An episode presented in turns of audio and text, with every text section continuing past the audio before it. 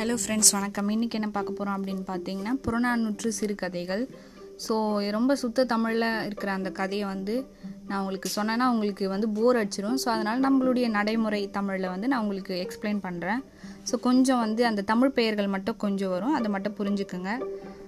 உறையூரில் சோழ நலங்கிளியனுடைய அரண்மனையில். இந்த சோழ நலங்கிள்ளியனுடைய தம்பி பெயர் பார்த்தீங்கன்னா மாவளத்தான் அவருடைய அவைக்கள புலவர் பெயர் பார்த்தீங்கன்னா தாமப்பல் கண்ணனார்.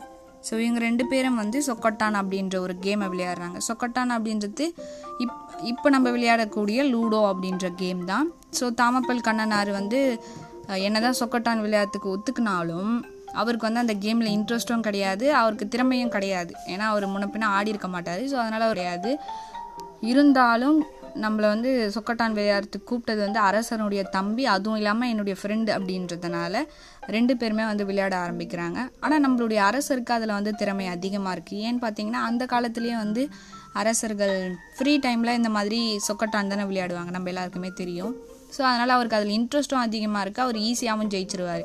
ஸோ ரெண்டு பேரும் விளையாட ஆரம்பிக்கிறாங்க. இந்த மாதிரி ஒருத்தருக்கு தெரிஞ்சு அந்த கேம் இன்னொருத்தருக்கு தெரியாமல் எப்படி இருந்ததுன்னா அப்போது நம்மளுக்கே தெரியும் கேமில் ஒருத்தர் நல்லா ஆடுவாங்க ஒருத்தர் நல்லா ஆடலைன்னா ஈஸியாக வந்து சண்டை வந்துடும் ஆனால் இவங்களுக்குள்ள அப்படி இல்லை. இவங்க ரெண்டு பேருமே ஈஸியாக விட்டு கொடுத்து போகிற தன்மையும் அன்பு நேசம் பாசம் அந்த மாதிரிலாம் இவங்களுக்கு இருக்குது ஆனால் அப்படி இருந்தும் அவங்களுக்குள்ள வந்து இதில் சண்டை வருது அப்படின்னா அதை தான் நம்ம பார்க்குறோம்.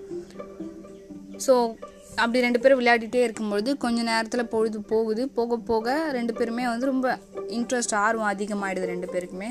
ஸோ நான் ஜெயிக்கணும் நீ தோக்கணும் அப்படின்ற மாதிரி அவங்கவுங்க தனித்தனி தனித்தனியாக யோசிக்க ஆரம்பிச்சிடுறாங்க. அதனால ரெண்டு ரொம்ப தீவிரமாக விளையாட ஆரம்பிக்கிறாங்க. அப்படி விளையாடிட்டே இருக்கும்பொழுது என்னத்தான் வந்து நம்ம புலவர் தீவிரமாக காட்டினாலும் அவருக்கு வந்து அதில் திறமை இல்லை. நம்ம புல நம்மளுடைய அரசர் வந்து ஈஸியாக ஜெயிச்சிடாரு மாவளத்தான் அதில் ஈஸியாக ஜெயிச்சுட்டே இருக்காரு. ஸோ இதில் கொஞ்சம் கஷ்டமாயிடுது நம்மளுடைய புலவருக்கு. அதனால் அவர் என்ன பண்ணுறாருன்னா மாவளத்தான் ஜெயிக்கக்கூடிய ஒரு காயை எடுத்து ஒழிச்சு வச்சிடறாரு. ஸோ இது வந்து கொஞ்ச நேரத்துலேயே நம்மளுடைய மாவளத்தானுக்கும் அது தெரிஞ்சிடுது. அதனால அவர் கொஞ்ச நேரத்திலே வந்து ஷார்ட் டெம்பராகி கோவம் வந்தது அவருக்கு.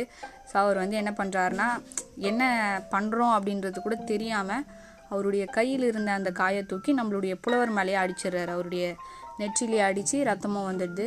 உடனே நம்மளுடைய புலவருக்கும் கோவம் வந்துடுது வந்து நீலாம் வந்து இந்த உயர்குடியில் பிறந்தவனா? அப்படின்ற மாதிரி கேட்டுடுறாரு.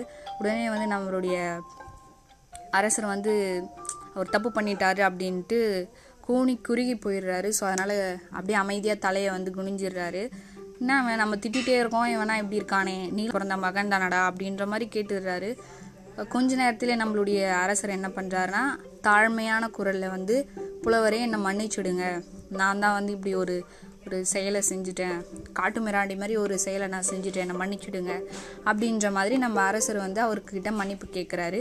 கொஞ்ச நேரத்திலே புலவரும் அமைதியாகி அவரும் வந்து வளவா அப்படின்ற மாதிரி கூப்பிட்றாரு. வளவா அப்படின்றது சோழனை வளவன் அப்படின்னுட்டும் சொல்லுவாங்க. ஸோ வளவா என்னை மன்னிச்சுடு. நானும் வந்து தப்பு பண்ணிட்டேன். நான் தப்பு பண்ணாலும் நீ தப்பு பண்ண மாதிரி வெக்கப்பட்டு கீழே குனிஞ்சிட்ட. இது வல்லவா உயர்குடி பிறப்பு அப்படின்ற மாதிரி வளவனை வந்து அவர் பாராட்டுறாரு.